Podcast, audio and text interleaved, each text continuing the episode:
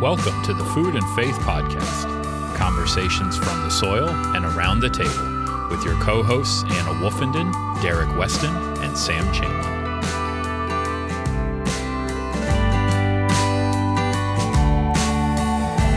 Welcome back, Food and Faith podcast listeners. We are so glad to have you with us today.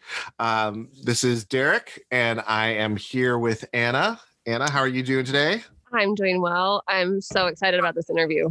I'm really glad to be here with you all. And I am I'm thrilled. This is one of the projects that I have been kind of keeping an eye on and is really near to my heart.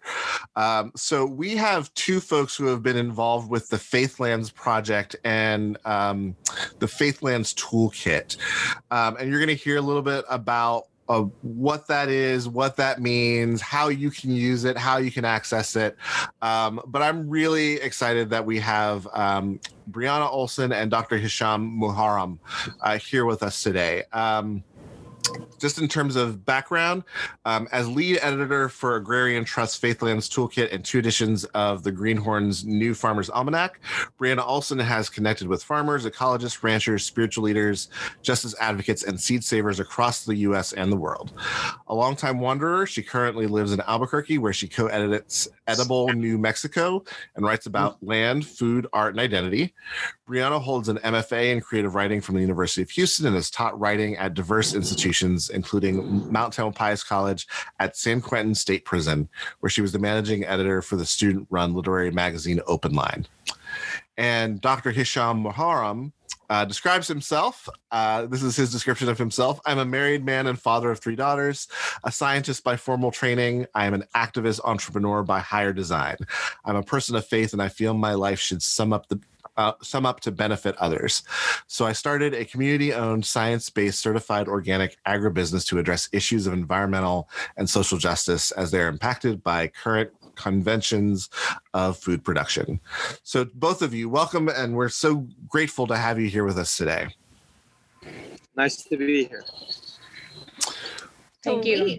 Thank you. Um, so we always start off our podcast with asking this question about geography. What is the geography that forms you? And so that could be your childhood geography, um, the land, the food, the culture, the faith formed you. Um, but it also could be what what is the land that you are on right now? Especially if you're if you're farming land um hisham is outside. I can see on zoom is outside right now and i'm i'm curious literally what the land is around um, around you. So um we'll just um ask both of you to answer that question. What is what is your geography? What is what is the that what are those pieces that have formed you? And um maybe Hisham, are you willing to to start off? I I really do want to know, like physically, you know, we're all the rest of us are sitting inside places, and you have these beautiful leaves and trees behind you. So, tell us about the geography that shapes you. So I happen to be sitting uh, almost in the center of our farm. Uh, there is a uh, pond behind me that has a lot of uh, natural vegetation all around it and it's full of different types of birds. Um, and the the two halves of the farm are kind of on either side north and south of of me and this pond. Um, and um, we are in what some have argued is the actual geographic center of New Jersey. It's a small town called New Egypt uh, it was called New Egypt from the 1700s when it first first got established, and I have tried to find out why they called it New Egypt. I still have not discovered the reason, but it was uh, uh, British uh, settlers who started it here. Um, what shapes me as a person is a, collective of experiences up to this point in my journey. Um, I grew up a political refugee uh, in Kuwait. Um, my father left Egypt um, for political reasons when the military took over in the 50s. Um, and um, I grew up in Kuwait, which is a desert. the uh, only city at the time in Kuwait was Kuwait City, and it is uh, uh, it was a fairly quiet city, really, not that much going on compared to here and now in the U.S. Um, but um, I had uh, a British education, so that definitely shaped who I am uh, early on, and um, I enjoyed uh, a different type of nature over there. Um, and I learned patience by fishing. Hmm. Seven o'clock in the morning on the pier of the club that my parents were part of during the summers. My dad would drop me off when he goes off to work. Uh, there was no summer vacation for him. And I would spend the day, most of the week, uh, in this club, which because it's a weekday was empty. So I had the club to myself, and uh, for the entire day I would do different things: uh, scuba fishing, um, fishing with a rod, uh, um, or just using the trampoline, or playing ball, bowling in the bowling alley, or whatever. And um, it was a unique type of solitude I was having fun. I was out in a form of nature, which is the desert uh, environment and the sea and um, that sort of thing. But uh, I was alone. Um, and it, it uh, shaped my um, personality characteristics to a large extent. And then I went uh, to uh, England for uh, university studies. Um, actually it was a boarding school before university and um, for about two years i experienced uh, prejudice and uh, bullying because but then i came over here um, 80 and um, thrilled to be here because here I was now in the country where all those amazing TV uh, series that I watched in Kuwait were filmed and I was going to live the American dream. Um, and I discovered uh, lots of different realities, none of them the American dream I saw on TV, um, at least not for someone like me. Um, and it's been a journey because uh, I discovered my faith here. Um, I honed my um, connection with the need to serve on faith principles here. And um, I tested the hypothesis that um, a democracy uh, is uh, the place to be if you want to be truly a Muslim here. And that hypothesis was proven correct on some things and incorrect on other things. Um, but these all uh, collude together to shape who I am today as I stand under this tree listening to these beautiful birds sing behind me. And uh, I don't know how much is left in my journey of life, but whatever it is, I'm going to do my best to make it count because, from my understanding of uh, life as a Muslim today, um, it matters how we live. And it matters after we're dead uh, because uh, there really is another existence after this physical one. And uh, in that one the first questions we have to answer is how did you live this one that's a question i feel like we could sit with for a while um, thank yeah. you no you're welcome thank you thank you Brianna, what about you? What is the geography that has shaped you? Well, thinking about this question, um, I also thought about migration a lot. Um, so I'm originally from Albuquerque, where I live currently, um, and I have a garden in my backyard where I've been learning the magic of seeds sprouting and turning into bean stalks and tomatoes and and the heartbreak of um, squirrels eating all your lettuce starts and uh, skunks tunneling through your beds of collard greens. Um, and I've traveled and lived a lot of other places in between um, being raised here and moving back here. And uh, one place that came to mind or story that came to mind was um, when I was, I did a stay in, in Mexico and was volunteering in a small town in, in Veracruz. And um, there was a lot of hardship and poverty there. And, and part of the story had to do with the fate of the ejido. The ejido is a community, community owned land um, model that existed in Mexico for many years and probably wasn't perfect. It has its critics, but in the 90s, it was um, changed legally so that the, the members of an ejido could sell their land. Before that, they hadn't been able to sell their land. And so, folks in this community, a lot of them were hard pressed. And so, they did sell that land.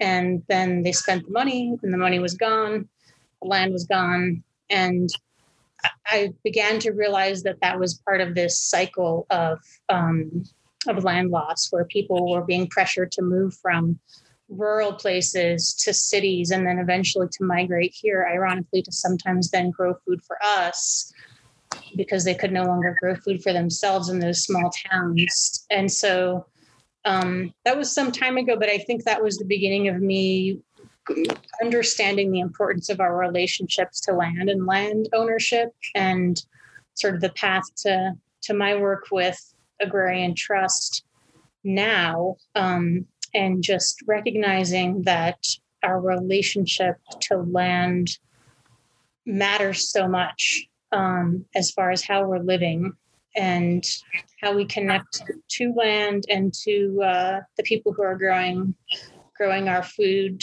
um, who are cooking our food as well.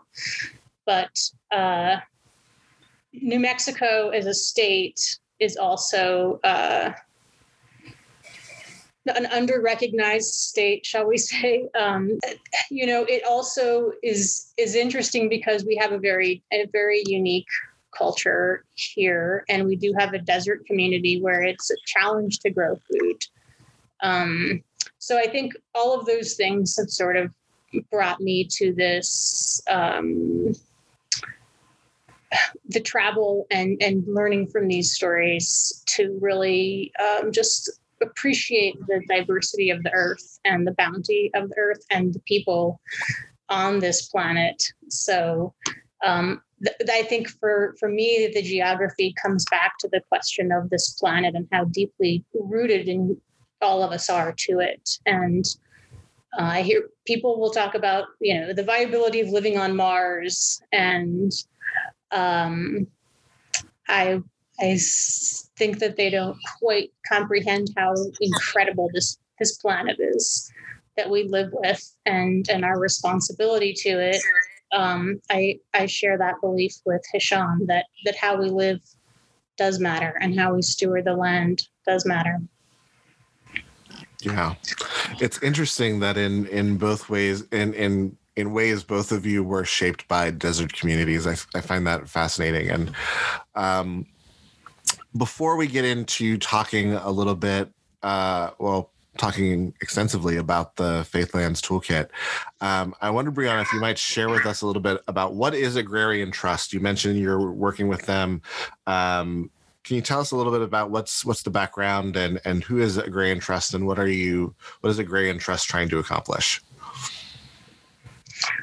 Uh, well, the core mission of Agrarian Trust is um, land access for next generation farmers, um, and and we're trying to accomplish that uh, with in a couple of different ways. One of our, our largest um, initiatives is the Agrarian Commons, which is the creation of um, locally governed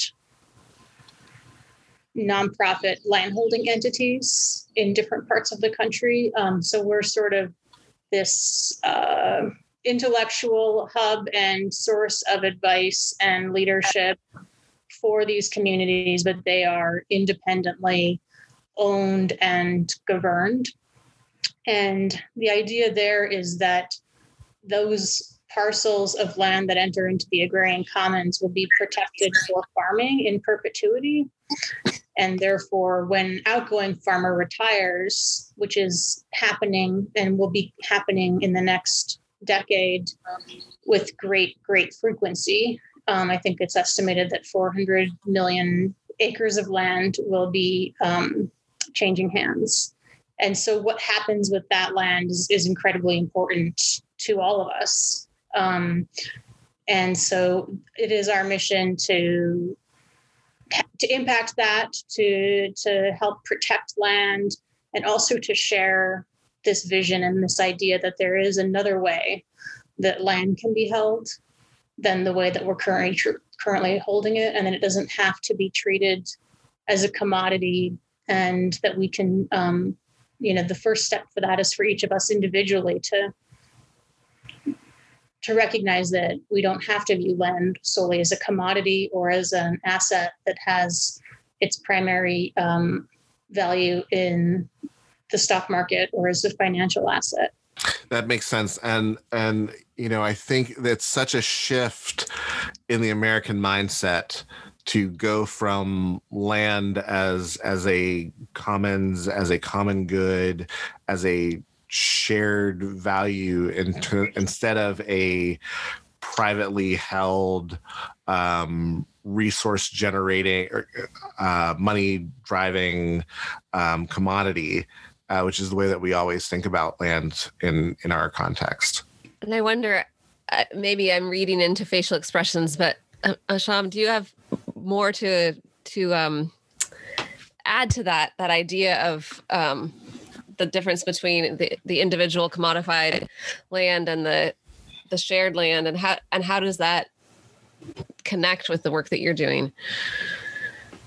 Well it it, it has to do with uh, it has to do with the overall mindset when you look at how uh, the different aspects of our societies have been crafted.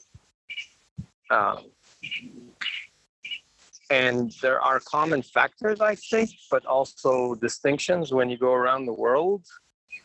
Uh, in the end, resources in every political entity we call today a country are uh, in the end, the resources are usually used to enrich um, a smaller segment of society while keeping the rest as the workers, so to speak. Um, and their lot, uh, their share of the natural resources benefits um, is very small. Yeah the, one of the most important ways it's maintained and that is across all countries i have looked at um, uh, is by um, who has access to land for both uh, residents as well as food uh, and who has access to the uh, value added uh, potential of the land in terms of uh, improving the economic livelihood and lot in life by having greater and greater incomes.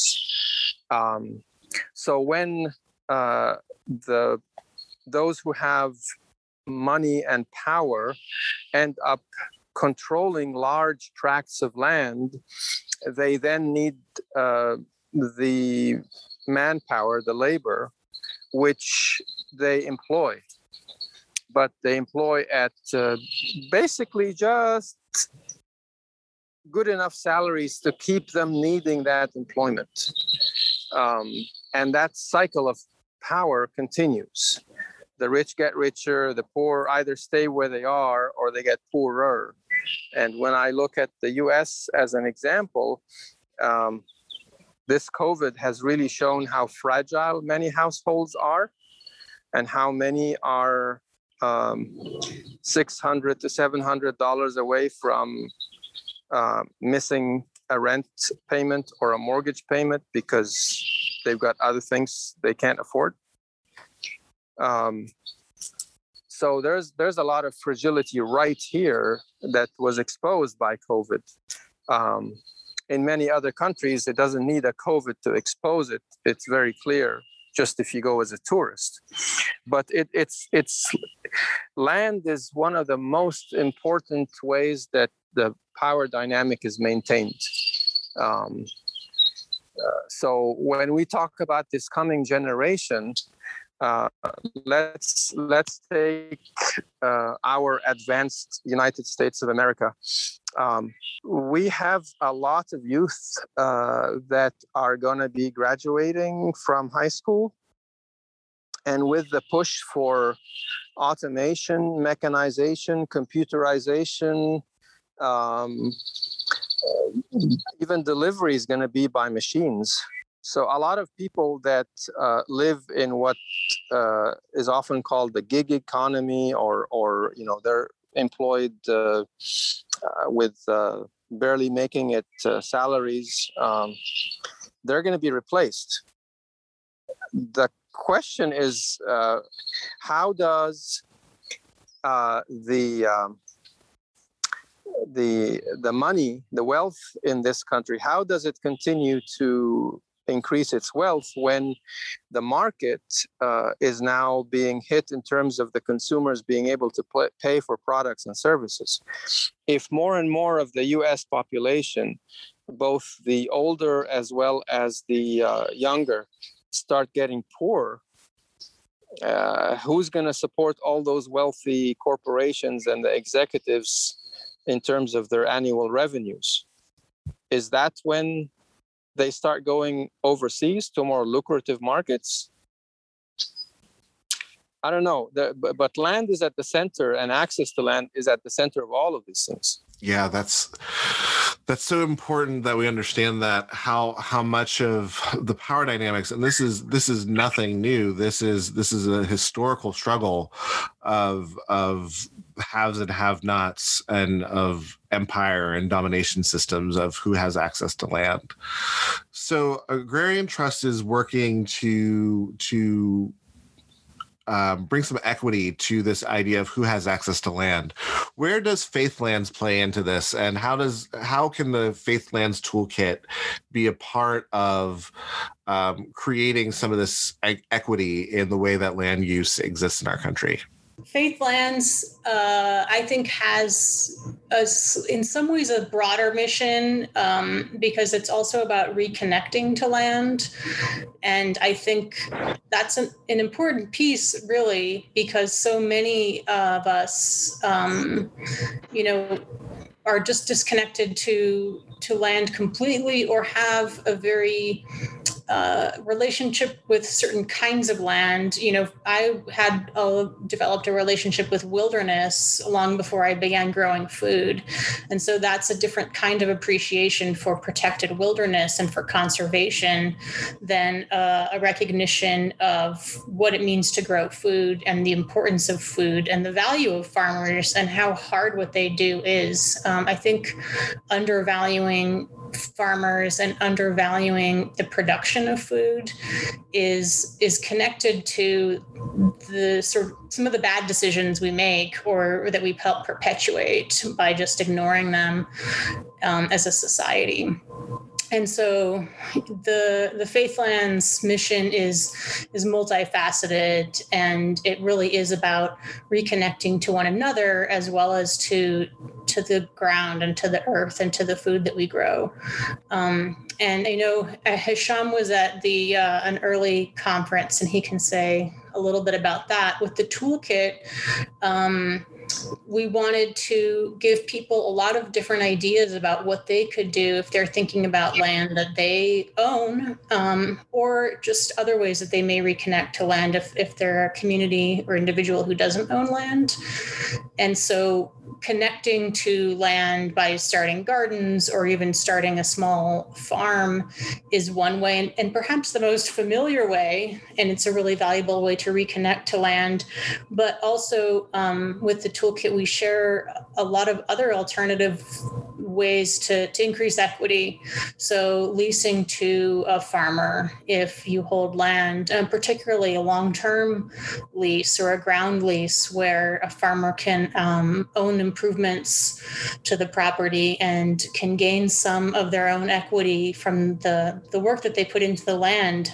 So, many farmers are on short term leases and so they're constantly at risk of losing their leases, losing their land, and it really disincentivizes um, investing in the soil building and investing in the habitat uh, development and protection, and just doing a good job of sustainable or regenerative farming. And so having a long term lease is as valuable as ownership can be if it's if it's a secure lease. Um, and then returning land to people who are dispossessed of their land um, and supporting access for those who haven't had easy access um, are other ways that we suggest that that groups might be able to increase and support equity in land access. Yeah, I, I can say a couple of things about that first meeting as uh, as a participant when we were invited to attend uh, and got together the first day or so, uh, the focus was on how do we get access to all those acres that are owned in this country by faith organizations and mostly churches. Uh, but as the discussion uh, moved along, a lot of other factors, some uh, Brianna just mentioned, uh, started to come up and the concept of faith lands being a lo- about a lot more than just how do we get access to church land really really uh, took off. Uh, and i think uh, a lot of people brought to the discussion those other critical aspects like uh, making sure society starts to value nature again as a source of food versus the supermarket, uh, such as uh, developing a reverence for uh, that uh, part of the world we live in that we do not control uh, fully uh, where other higher powers are, uh, you know, uh, exercising power on a daily basis over us. Uh, it, it's a humbling experience in a way, but it also is grounding as far as our role as just one species in this ecosystem on the planet, which is so threatened at the moment. Um, those also became very important uh, at the end of that third day. We realized how much how many issues are all connected to this concept because we were all coming to it from um, different perspectives of faith, but they all had this justice component central to them, whether it's justice to indigenous peoples in this country before Europeans arrived, or justice to uh, the enslaved Africans who uh, were the economic backbone for centuries. Um, or to the migrant workers today who still help critically put food on the table uh, here um, in in our homes. Um, so all of that is now part of Faithlands. Uh, but at the crux of it is what Brianna and the Agrarian Trust have been doing, which is securing our access to these lands from entities, whether they're the church or a corporation or whatever, that would otherwise take them out of the availability to the rest of the population. And uh, another um, thing that I think is important to mention is is um, as any landholder ages, they're confronted with so many options and and perceived constraints about what they can do. And and um, and developing land is often an easier choice because or maybe it's not even it doesn't even feel like a choice sometimes because uh, it can be a lot more work to save land and to protect it than to just let it go and have someone take it and um, put an unsustainable housing development there whatever it may be um, a mansion or you know um, there's a lot of or or just purchasing a farmland property that becomes like a fifth vacation property for a wealthy family. And um, and that land is so valuable and by moving it out of circulation we all we all lose something. And so really finding ways and just engaging in conversations about alternatives is so crucial.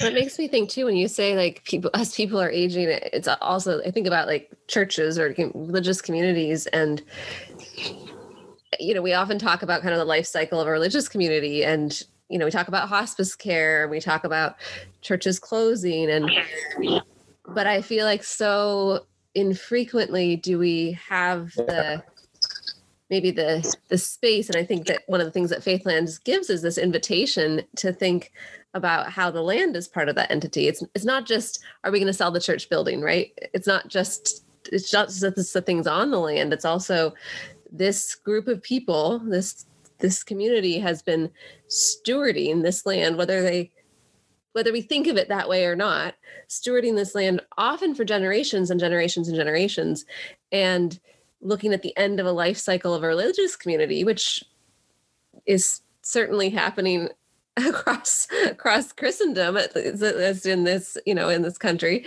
um, feels like just opens up such a powerful shift and a powerful way to to see endings as beginnings and to see returns and to see you know that interconnected that way of being um and so i I, I, get excited about thinking about you know active communities that have have land and can can lease it to a farmer, but also thinking in that longer term of how how do we, as not as, as individuals but as groups, steward. Like here's a moment in time. What what's the moment in time for this land and this group, and how can how can that be part of of that bigger cycle? No, and I think I think this this hits on on so many things that we've been excited about this in this uh, in this program is, you know, one is creating access for the next generation of farmers. Two is um, thinking about our connections to land as a part of our spiritual lives. But three you know and i've i've said this ad nauseum i i have this just deep rooted hatred for lawns. And most of what church property is is is lawns. And anna's anna's with me on that. And i i, I appreciate i appreciate this podcast because i find so many like-minded folks who hate lawns the way that i do. And I, I i think that you know we are we are we are putting so much of our resources as faith communities into into maintaining pristine lawns instead of thinking about the climate crisis that we're faced with instead of thinking about the food sovereignty issues that we're faced with and thinking about how the church land can be a resource in addressing these issues. So this this particular project hits on a, a, lot of the sweet spots for us here as as a as a podcast. Um, and I'm I'm interested in hearing as as the toolkit is developing and you're beginning to have these conversations. What are some of the challenges that you're seeing? um, faith communities have in terms of making this shift and and and reimagining their land what's what are the obstacles what's what's holding people back from making the kind of moves that the toolkit suggests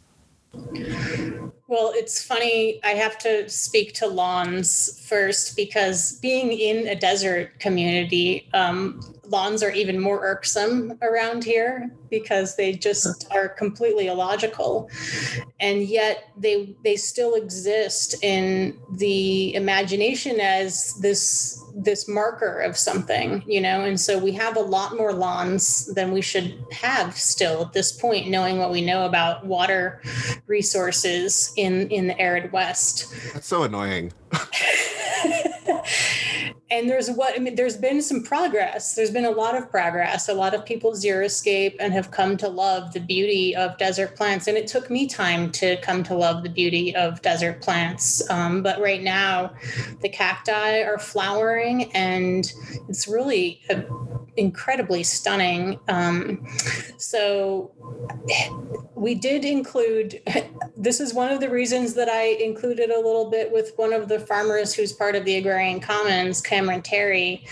And he, we have a little mini case study on him in the toolkit, even though he's not really involved in a faith project but he is converting lawns into farms.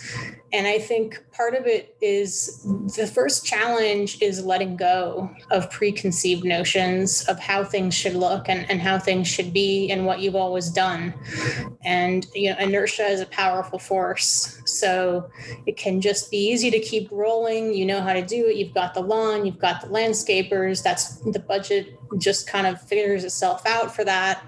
But if you stop and think about it, um, and this is what the Franciscan Fire Friars Conventual did when they were leasing land, it wasn't a lawn, but they had been leasing land to commercial farmers. And all of a sudden they realized this is toxic. What we're doing is functionally working it's covering our costs as we need. But what they're doing is you know using pesticides and and raising uh, feed corn for animals who are raised conventionally. And and they realize we don't have to do this we can change it. So it takes some work and some some sweat you know to get behind a mission like that. But it's also i think really liberating once people make that step and and they get excited about it. Um, so the people who've made those changes are the ones that stand out more to me from my work with the toolkit than the ones who didn't um, because i was i was looking for case studies to share as models of what to do rather than what not to do.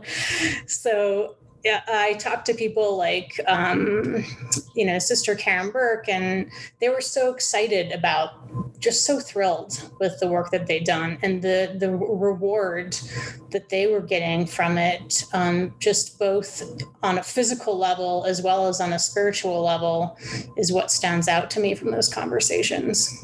Sham, any thoughts on the challenges that you've seen as you've thought about the uh, the toolkit uh, any thoughts on the challenges that you see for faith communities trying to uh, do this kind of work? So, I guess uh, the biggest challenge I think we have is uh, innate.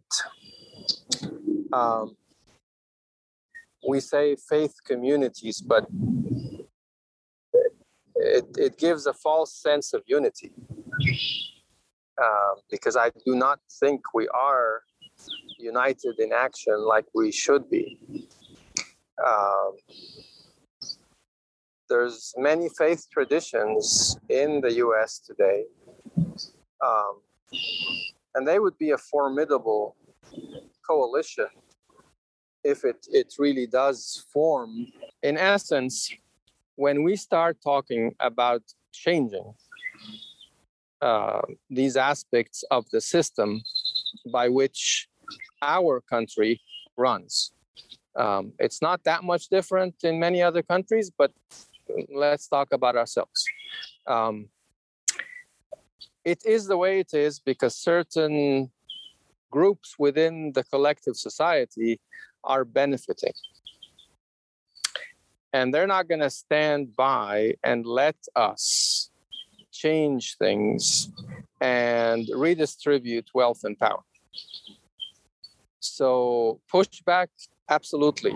Um, this is just another aspect of struggle. You've got to understand the threats.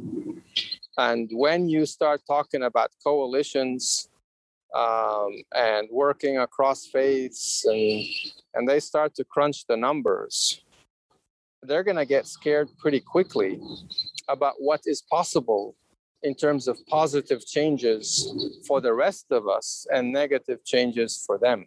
Mm-hmm. And they happen right now to be the ones uh, in control of local, state, and national legislation most of the time, or they have the politicians in their pocket to some extent or another. Not all of them, but a lot of them. Um, so they're going to use the tools they have at their disposal, uh, the laws that exist already, which give them a lot of means by which they can control you.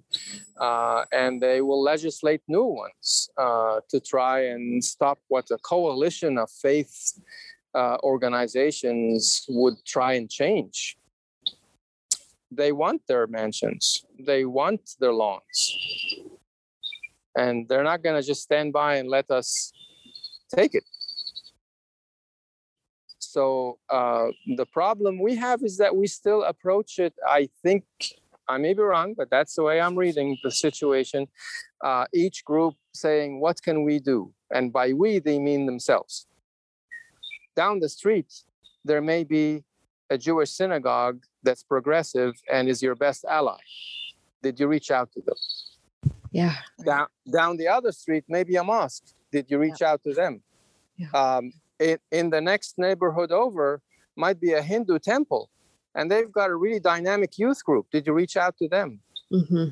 Uh, so once we do, and once we start talking truly as a coalition of faith groups, um, the politicians will listen. The politics on a local and a state level can change probably national as well. A lot of people who saw us as a threat, once they hear what we have to say, because we will or would get access to media and coverage and get into debates and discussions and even arguments, a lot of today's opponents could end up being our best supporters tomorrow when they get engaged with our issues, because our issues are their issues. They just don't realize it. Yeah, that's that's so well said. Um, uh, that's absolutely right. And I think that's one of the things that we we really long to see is a, a, a true interfaith coalition around issues of food and faith build uh, around this program. Um, Hisham, I, I want to come back to you because we've had we've had plenty of voices on this show speak to um, a Christian understanding of of creation care, stewardship of land, all those sorts of things that uh, food justice, all those sorts of things that we care deeply about. Um, we haven't had a whole lot of opportunity on the show to hear uh, a Muslim voice speak to these same issues. So I'm I'm really interested in hearing from you. Um, what does the Quran have to say about these issues of how we how we exist in creation? What does it have to say about um, our, our, our stewardship and care for the land and and water and air and um, the ways that we we coexist with the created order? Okay, so in the Quran, God uh, talks to mankind. Um, and this is the basic message that our creator in the Quran is saying to our species. We were created and we are being judged um, in this life uh, where we exist as spirits bound in a physical uh, body when the time ends for us on earth uh, and we die, the spirit is separated from that physical body with all the opportunities it had to do good or bad. Um, but the message is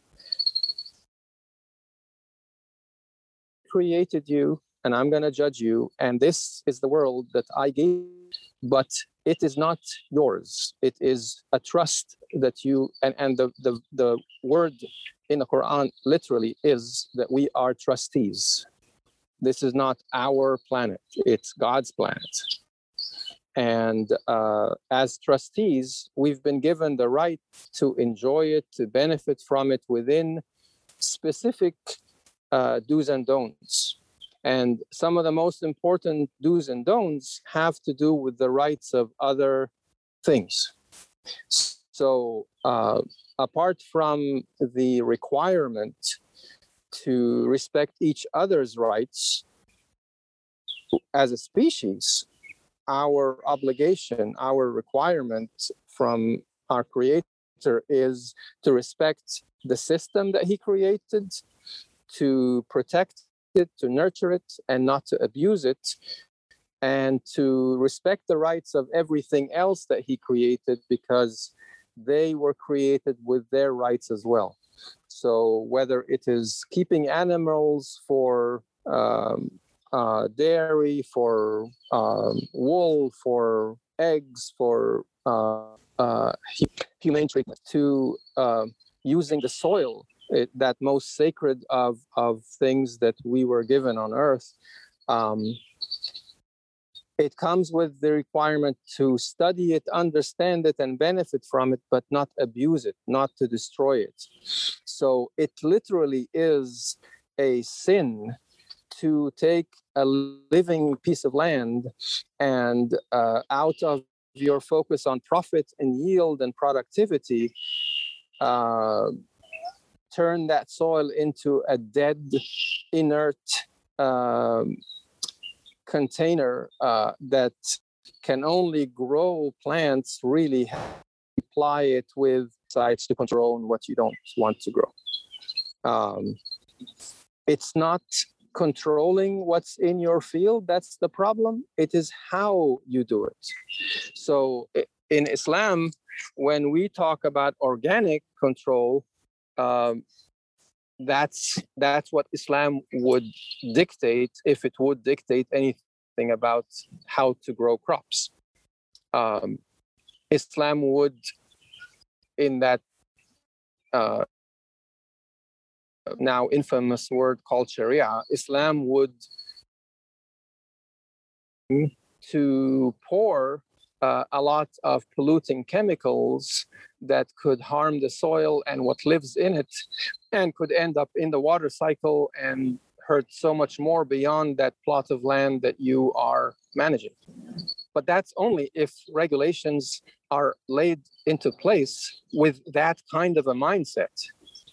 And the problem today across the world is that uh, people have decided that the constraints, the ethical constraints of religion and its principles um, are just too much of a hindrance. So the mindset is a problem. And the mindset God wants us to have is in every aspect of your life, whether you're in court uh, fighting for somebody's rights or uh, you are writing down uh, local legislation to protect natural resources or w- whatever aspect of your life, keep your uh, do's and don'ts in in front of your eyes all the time so that you don't step on the rights of other things that God created. As as people, we are required, uh, according to the uh, uh, Islamic uh, teachings or the Quran teachings, we're supposed to re- uh, live in this planet uh, with the understanding that we are um, in God's planet, not on our planet. Which shifts everything, right? It goes back to what we were talking about earlier about um, land being House all guests. about profit, Yeah. right? If it's if it's about profit and amassing wealth, then that is the antithesis of of that basic principle because then we Yes. it's our land and that we are to benefit from it rather than it being God's land and being I, I love the word trustees that being those that are to, to care for it um That allows the people to come and say, "Oh, there's nobody living here." Right. Right. Oh, right. Well, so we always end our interviews talking about hope. And I think that um, one of the things that's always so striking to me when we ask this question is, you know, we say, you know, it's not this the kind of hope that covers over the hard pieces. It's the hope that keeps us going. It's the hope that gets us up in the morning. And um, and as I hear you speak on this, Sham, I, I feel this hope of just the perspective of how does it turn the world upside down if we actually lived as if this planet was God's and not ours. I mean, that gives me hope. Just that the reminder of how revolutionary I, want to make sure to say this uh, real quick. Um, I'm not uh, describing these challenges or these uh, bad behaviors uh, to dampen hope. No, no, no, not by any means.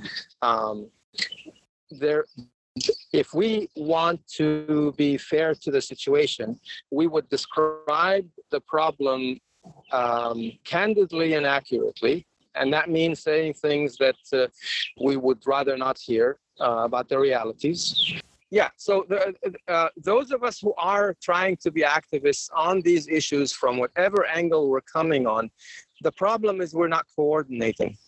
That that is a problem. But were we to coordinate, what is possible is just amazing because there's so hmm. many people engaged with it now, with different aspects of this one problem that we have, that just so uplifting.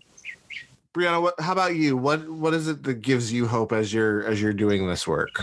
Um, so one thing that gave me hope was actually just all the work that I did and the people that I spoke with and interviewed and invited to contribute to the Faithlands Toolkit, um, which much of which took place as the pandemic was beginning to take root and unfold, and the election was on the scene, and um, everyone that I spoke with gave me such inspiration and reminded me or educated me, I, I should say, on the existence of so many people who are living into their ethics and who are um, working towards what Hisham was speaking to there of um, not trying to simply discard what feels inconvenient or incompatible with the postmodern world, but but really getting back to to the roots of of what matters and um,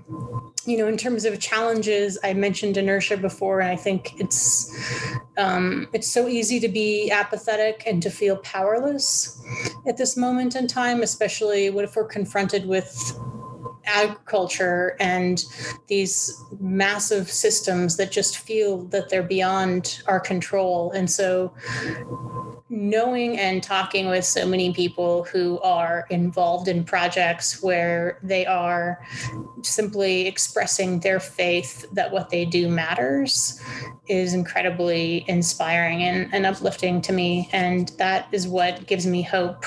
Um, because it really does matter what what we do.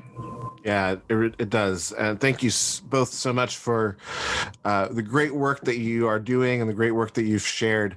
Um, how can people connect with this work? How can people find out more about the toolkit? Uh, where are some places that people can connect with uh, Agrarian Trust? All, all plug all of the things so that people know how to connect with you and your work. Well, um, the toolkit is available. It's a free resource and it's on our website, which is agrariantrust.org. And so they can go to the Faithlands um, piece of the website and they can read more about the, the background of the Faithlands Initiative and also um, get the toolkit itself and sign up for our newsletter if they want to hear more. Um, we have a Faithlands newsletter specifically, as well as an Agrarian Trust newsletter if they want to learn more about some of the other land access work that we're doing and how it intersects with Faithlands. And we have an abridged version of Hisham's uh, case study, which he authored on the website with a link to his website and some of the opportunities that, that he has at his farm there. So um, I think those are the, the best ways to connect with us. Also, social media, of course, um, which we have a Faithlands uh, specific social media accounts as well as our Agrarian Trust. Great and we will put links to all of those things uh, in our show notes for folks who are are listening to be able to connect with you. And I, you know, I I fully concur with what Hisham was saying that um, the idea is um, one that if we understood ourselves as part of a coalition of folks uh, working together on these issues, then then we would we would make some real progress. And we uh, we are we are hoping to be a part of building that coalition of folks and getting people connected. So we hope that people will connect with you and connect with your work and all of the great resources that you're providing. Um, Brianna Hisham, both of you, thank you so much for your time. Thank you so much for your insight and, and the work that you're doing. And um, please keep us uh, uh, in the loop as new things develop with Faithlands. And we hope that we can have you back sometime to to see how things are going. Such a Thank pleasure. you so much. It was a pleasure. Thank you very much for everything you've done, uh, and uh, appreciate the, the spotlight and uh, more power to you. I think podcasts like these are critical to reach people. So thank you. Thank you. We are excited to invite you to a free conference this summer. It's called Sustaining Church Reimagining Communities of Faith in a Climate Crisis. The aim of this conference is to bring together theological thinking on creation care with those that are actively growing or starting Christian communities that care for land. The hope is that this will be the first of many conversations that inspire further theological thinking around caring for creation, as well as an opportunity to network and empower localized growing communities of faith. The conference will be held over Zoom, so even though it's in the UK, you can take part. Some of our keynote speakers will be familiar to fans of this podcast Nurya Love Parish, Ellen Davis, and Norman Wirzba, just to name a few. A full list of speakers and tickets can be found at www.hazelnutcommunityfarm.com.